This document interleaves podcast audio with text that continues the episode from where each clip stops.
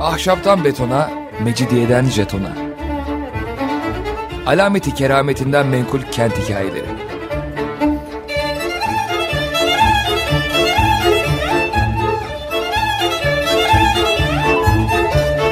Hazırlayan ve sunan Pınar Erkan.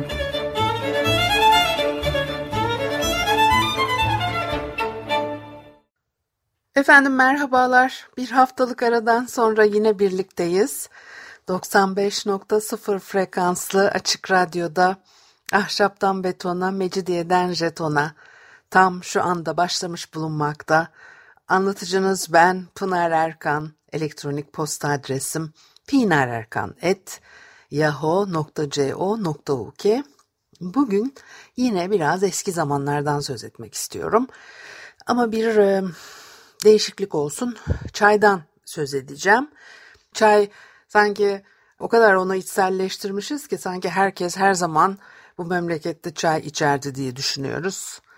Aslında pek çok günümüzde kullanılan yiyecek maddesi ve içeceklerle ilgili aynı düşünceye sahibiz muhtemelen. Zaman zaman da bunu söylemiş olabilirim. Yine söyleyeyim. Mesela domates, salça için de aynı şey geçerli. Çok eski programlarda bunları anlattığımızı hatırlıyorum. Domates dediğimiz şey 19. yüzyılda İstanbul'da yetişmeye başlayan ve yemeklere katılmaya başlanan bir şey yoksa öyle salçalı yemekler falan yok daha önceki devirlerde.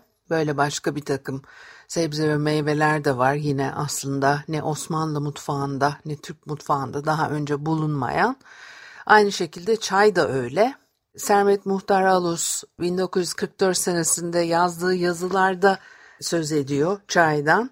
Üstelik çay hani 1940'lı yıllara geldiğiniz zaman artık iç, içiliyordu. Üstelik de bir de böyle hani davetler var. İnsanların özellikle gençlerin bir araya geldiği çay partileri. Bir de zor zamanlarda çay bulamıyorsunuz. Karneyle çay kahve alınan zamanlar da varmış. Şimdi tramvayda, vapurda, trende kulaklarımıza erişiyor. Tanıdığın eşin, dostun ağızlarının eksik olmuyor. Filan fakültenin filan yılda diploma alan öğrencisi falan yerde bir çay toplantısı yapacakmış. Özellikle işte 1940'lı e, 50'li yıllarda çok popüler olan şeyler bunlar. Filancaların Şişli'deki apartmanlarında verdikleri çay sönük geçmiş. Falancaların Suadiye'deki köşklerindeki ise gayet neşeliymiş. Evce, çay tiryakisiyiz. Sizlerse kahve seversiniz. Karnelerimizin köşesindeki M markalarını kesip vereyim. Karşılığında bana neleri lütfedin diye arkadaşlar birbirlerine söylüyorlar. Çünkü o dönemde karneyle alabildikleri için demek ki o karnenin üzerinde hem kahve için hem çay için kuponlar var ve kim daha çok çay veya kahve tüketiyorsa ona göre birbiriyle bu kuponları değiş dokuş ediyormuş. Sermet Muhtar Alus diyor ki 1944 senesinde şimdi 65-70 yaşlarında bulunan teyze hanımlarımız arasında çocukluklarında evde çay içildiğini görenlere hiç rastlamadım. Sabahleyin yataktan kalkınca kahve, süt veya salep içerlermiş eskiden. Öyle çay falan içen yok. Şimdi sanki başka bir şey içmek mümkün değilmiş gibi. Bir de o sıcak süt de içilirdi. Belki 30-40 yıl önce de sabahları sıcak süt içilirdi yine de. Bugün hiç kalmadı artık diye düşünüyorum. Çocuklara özellikle sıcak süt verilirdi. Çay her ne kadar daha çok içilmeye başlandıysa da o sıcak süt alışkanlığı da e, bugün kalmadı diye düşünüyorum. E, Sermet Muhtar Alus'un anneannesi anlatıyormuş. Ona da teyzesi anlatmış. Düşünün yani hani nasıl böyle e, nesilden nesile hikaye edilmiş o kadar az bilinen veya başlangıcı hatırlanan enteresan hikayeler. Alus'un anneannesinin teyzesinin kocası. Hay Allah. Ama gerçek hikaye Hassa ordusu Mirlivalarında Nesip Paşa Kırım e, Savaşı'ndan sonra binbaşılığında müşir bilmem kimin e, yaveriyken paşasıyla beraber memuriyete Ulah ilçesine gönderilmiş. 1857 senesinde Romanya halkını Eflak ve Boğdan'a ayrı ayrı değil de bir voyvoda atayalım biz buraya diye karar vermişler. Böyle işte ikiliyi ortadan kaldıracaklar. O zaman da memleketeyn deniyormuş oraya. İşte o memleketeyn de iki memleket demek. Burasını birleştirecekler. Böyle bir takım girişimlerde bulununca Rusya, Fransa, işte efendim Prusya, Sardenya işe burnunu sokmuşlar ve protesto etmişler. Burada bir e, siyasi mesele ortaya çıkmış. Ondan sonra da Reşit Paşa azlediliyor filan. Nihayetinde binbaşı Nesip Bey Bükreş'ten dönüşünde evdekilere yani bu ekip e, İstanbul'a geri dönünce onunla beraber demek ki binbaşı Nesip Bey de İstanbul'a dönmüş. Size ne getirdim hiç görmediğiniz bilmediğiniz bir şey hele bir pişirelim tadına doyamazsınız diye bavulundan yaldızlı kağıda sarılı bir paket çıkarıp uzatmış. Bu eski zamanların bavuldan yaldızlı kağıt içine sarılmış böyle ilginç şeyler çıkarmaları da o kadar keyifli gelir bana. Açıp bakmışlar yaldızlı kağıdı. Tel kadayıfının tepsi kenarında kalmış yanık kavruk kırıntıları gibi kapkara bir şey. Çay diye o zaman öyle anlatıyorlar ilk gördüklerinde. Ulayya'da en kibar halk, eşleri, çocukları bunu içip duruyor diyor binbaşı Nesip Bey. Bana da verdiler. Tadı damağımda kaldı. Bak bir tecrübe edin siz de bayılacaksınız diyor evine halisine. Fakat herkes yüzünü ekşitiyor. Her kimse içmek istemiyor. Fakat yine de adamcağız kendi pişirip bardak bardak devirirken tiksine tiksine odadan çıkmışlar. Bir de üstüne üstlük o kadar yabancılar. Fakat rengi hoşlarına gitmiş. Böyle hakikaten çok komikliklerimiz var. Ramazanmış aylardan ve hırkayı şerif e, ziyaretçilerine caminin avlusunda böyle dip tarafı ince uzun içinde renk renk boyalı su bulunan camdan şalaburalar satılırmış o zamanlar. Çoluk çocuğa onlardan 3-4 tane almışlarmış. Hemen birindeki suyu döküp yerine çayı doldurmuşlar. Rengi hoşlarına gitmiş ya duvara asıp keyifli keyifli onu seyretmişler. Hiç içmek istememişler ama çok güzel hikaye. Sonra annesi Alus'un annesi 7-8 yaşlarında kadarmış. Ve tabii insanlar enteresan şeyleri hatırlıyor. O da Mithat Paşa'ya yapılanlara göz yumması için Fransızlara koca Tunus ülkesini bağışladılar gitti diye. Böyle insanların söylendiği şeyleri hatırlıyor. 1881 yılında oluyor bunlar. Ve annesinin ortanca dayısı bir akşam eve geliyor.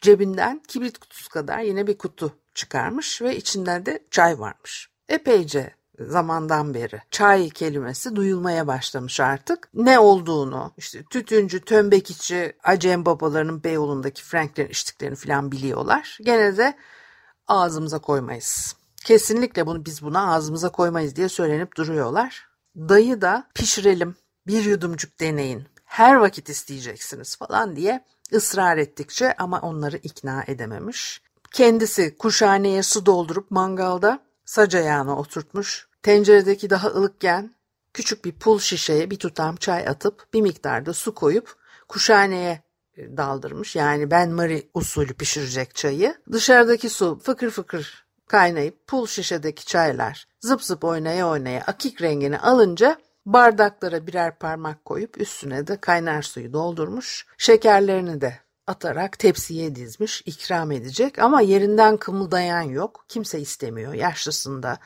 gencinde mütemadiyen bir söylenme. Nefes borularım tıkınıp hışır hışır öttüğü anlarda bile ada çayını ağzıma koymuyorum. Nerede kaldı bu zıp çıktığı diye söylüyorlar. Kelimelerin de o zamanlarda şimdikinden farklı kullanımları var ya. Zıp çıktığı diye zıp çıktı kelimesini hatta belki sorsanız pek çok insan bu kelimenin ne manaya geldiğini bile unutmuştur. Başka biri diyor ki göğsüme inip hançerem cayır cayır yanarken bile o mis kokulu ıhlamur menkuunun bir kahve fincancığını zorla bitiriyorum. Sonuç olarak tepsideki bardaklara kimse dudak değdirmemiş.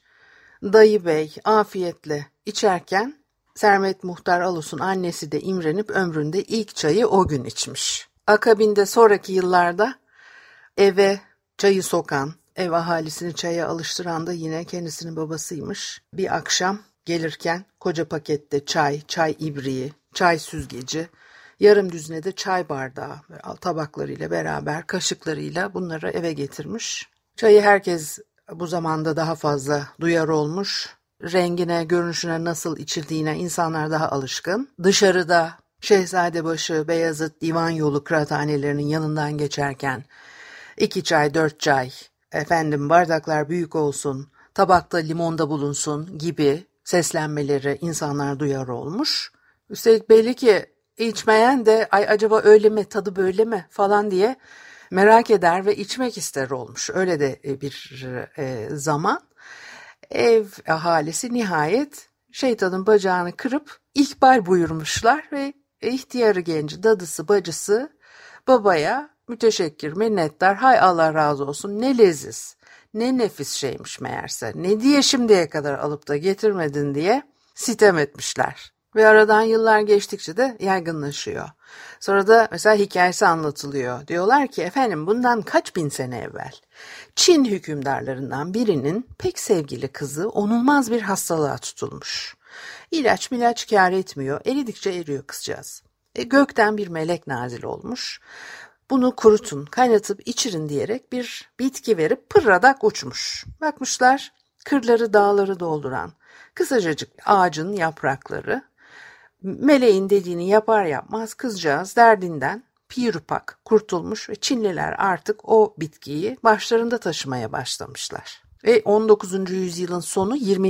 yüzyılın hemen hemen tam başlarında da İstanbul'da çay derece derece farklı kalitede farklı fiyatlarda kolonyal çay denilen e, Rusya yoluyla ta Çin'den geldiği için kervan çayı adı da verilen bir ala çeşidi Bankalar Caddesi'ndeki İngiliz Kooperatif Bakkaliye mağazasında okkası 120 kuruşa. Teneke kutudakiler 15 kuruşa satılırmış. Böyle 8-10 kilo ağırlığında dört köşe sert Çin ağacından yapılmış küçük sandıklarda getiriyorlar. Sandıklar tüyleri içeride olmak üzere deriyle kaplanıyor ve üzerleri ince hasırla örtülüyor. Tekrar bezlere sarılıp develerle Sibirya, Şimendifer hattıyla Moskova'ya, oradan da bütün Avrupa memleketlerine yollanırmış. Bütün bunlar henüz daha Türkiye'de çay üretilmezken. Çayın Türkiye'de nasıl üretilmeye başladığı da ayrı ilginç bir konu. Bir müzik arası verelim. Ondan sonra kahveyle devam edeceğiz. Efendim Açık Radyo'da ahşaptan betona, mecidiyeden jetona devam ediyor. Haliyle Pınar Erkan'ı dinlemektesiniz. Çay konuştuk ilk bölümde 19. yüzyılda, 20. yüzyılın başlarında çay nasıl içilmeye başlamıştı? İstanbul ailelerinin hayatına çay nasıl girmişti? Onları biraz konuştuk. Şimdi Servet Muhtar bunları bize kendi aile hikayeleri aktarırken anlatmış oluyor. Şimdi kahve de yine benzer şekilde. Şimdi kahve ile ilgili geçmiş zamanlarda yine program yaptık. O detaylara girmeyeceğiz. Burada başka bir şey. Başka açıdan anlatmak istiyorum. Çok ya aslında kulağa aşağı yukarı aynı gelmekle beraber biraz e, ufak tefek farklı biçimlerde telaffuz ediliyor e, kahve dünyaya nereden türediği tamamen kestirilemiyor. Bir farklı düşünceler de var ama 1940'larda en azından ana yurdunun Doğu Afrika olduğu düşünülüyormuş. Bir enteresan kaynak da var.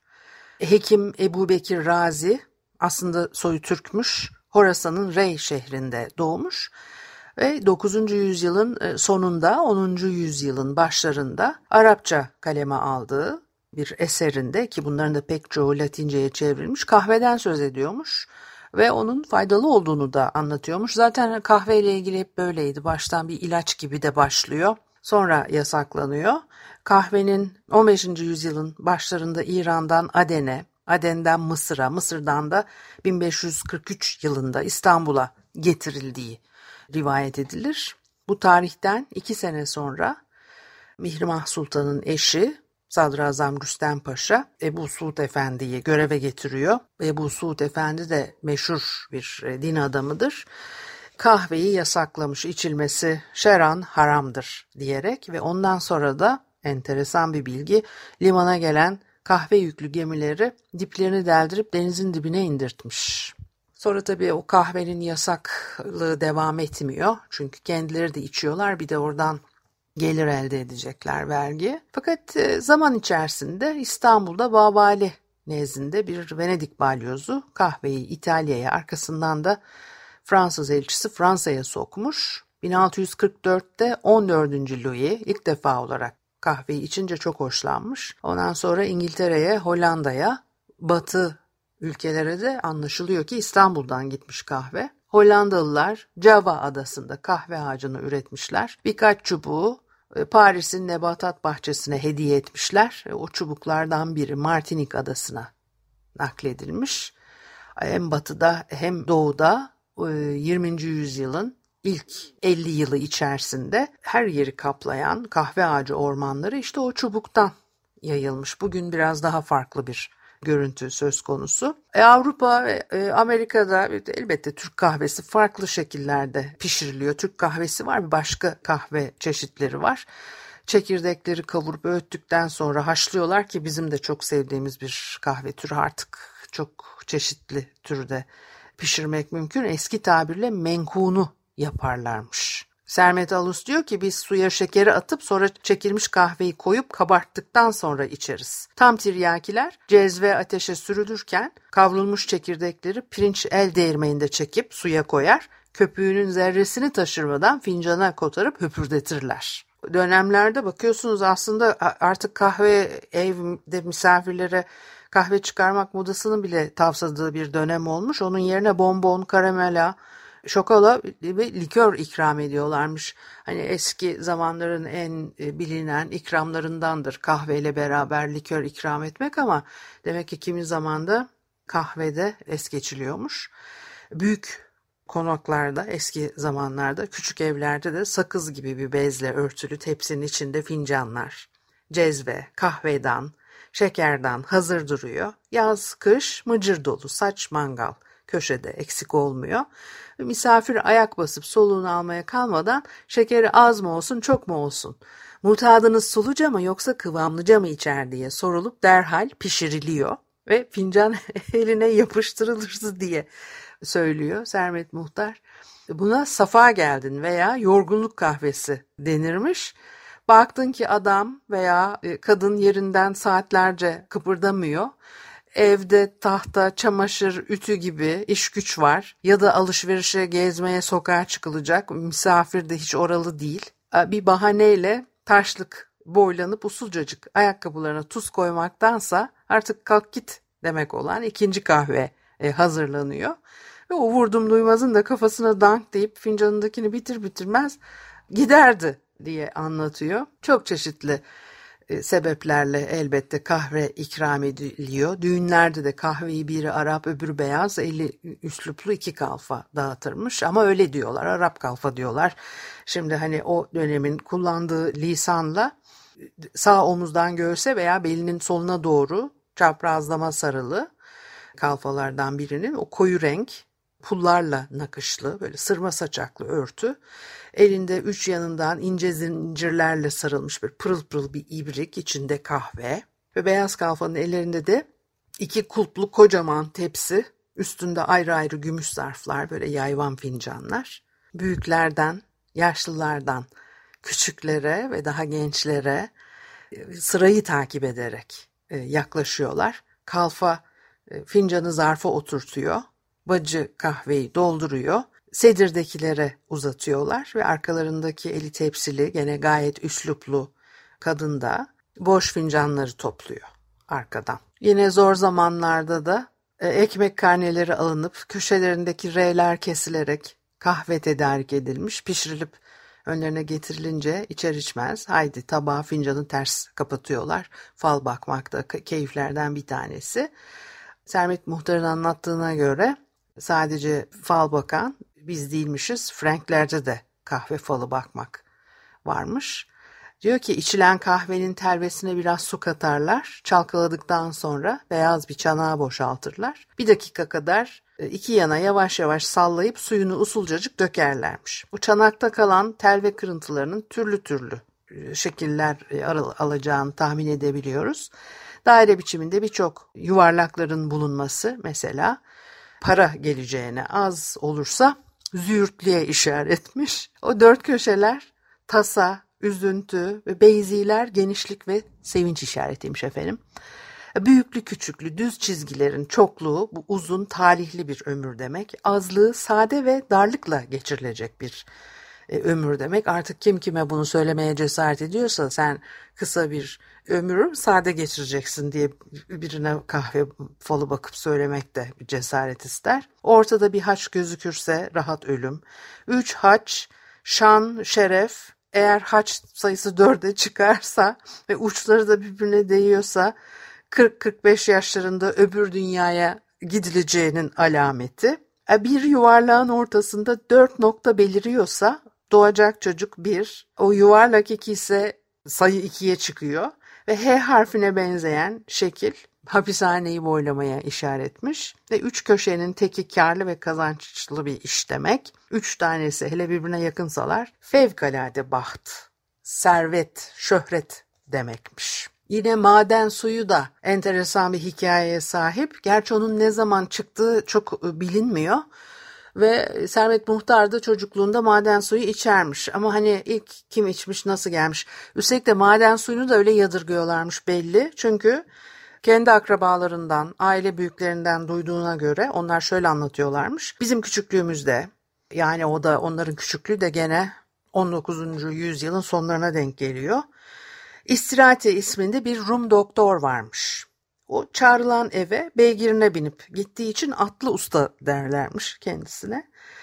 Saraçhane başına varmadan sağ kolda daracık eczanenin üstündeki odayı muayenehane yapmış. Atatürk bulvarına bitişik ve o zamanlarda mayat deposu olarak e, kullanılan dükkanmış bu. Bugün hiçbirisi kalmamıştır geriye. Burada muayenehanesi var. Ve e, işte hastalandıkları zaman evlere e, ziyarete gidiyor. Büyük bir şişede acı, kekremsi, berbat bir ilaç verir. Tiksine tiksine, bulantılar geçire geçire içermiş hasta olan iyileşecek diye. Ama işte onun maden suyu olduğunu e, düşünüyorlar. Bir de canos suyu diyorlar. Umarım bu canos diye yazılıyor. Doğru telaffuz etmişimdir. Acılık, kekremsilik gerçekten fena. Ağzın içi çirişçi çanağına döner diyor. Çok hoş. Fakat yaşların hepsi oldum olasıya maden suyunu sevmezlerdi. Halbuki büyük karbonata gelince canım karbonat lahzada safrayı bastırır, hazmı kolaylaştırır, sık sık teftif verip midenin bağırsakların şişkinliğini giderir diyerek eczaneden, Mısır çarşısından, aktarlardan aldırtıyorlar. Avuç avuç yiyorlar. Torunlarına, minik bebeklere bile yalatırlarmış ki ben anneannemi bilirim gazoz, ev gazozu falan diye kendine yapardı ara ara bir de böyle işte kötam köpürürken de biz de bize de içirirdi biz imrenirdik ona ev gazozu diye halbuki hiç alakası yok da işte şimdiki anneannelerde herhalde böyle bir şey kalmamıştır. Yine 20. yüzyılın başlarında büyük teyze evde hastalanmış ve Göztepe'de komşu doktor Rıfat Hüsamettin Paşa çağrılmış eve. Su yerine maden suyu salık vermiş doktor bey ve terkibinde sani fehmiyeti sud, demir, litin, manganez, hamızı, fosfor mevcut diye met edip dururken teyze hemen atılı vermiş. Tevekkeli perim hoşlanmıyor. İçinde benden başka her şey varmış. Hem de hepsi kimyevi maddeler. Bunu duydum ya artık bir yudum bile içmem. Reddetmiş böyle söyleyerek e, hanımefendi içmeyi. Şimdi Maden suyunun nereden çıktığıyla menbaıyla da ilgili bir takım rivayetler var ama onları atlayacağım. Bu haftalık da bu kadar olsun. Haftaya görüşene kadar hoşçakalın.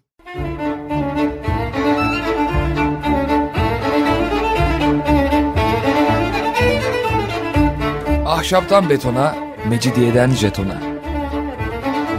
Alameti kerametinden menkul kent hikayeleri.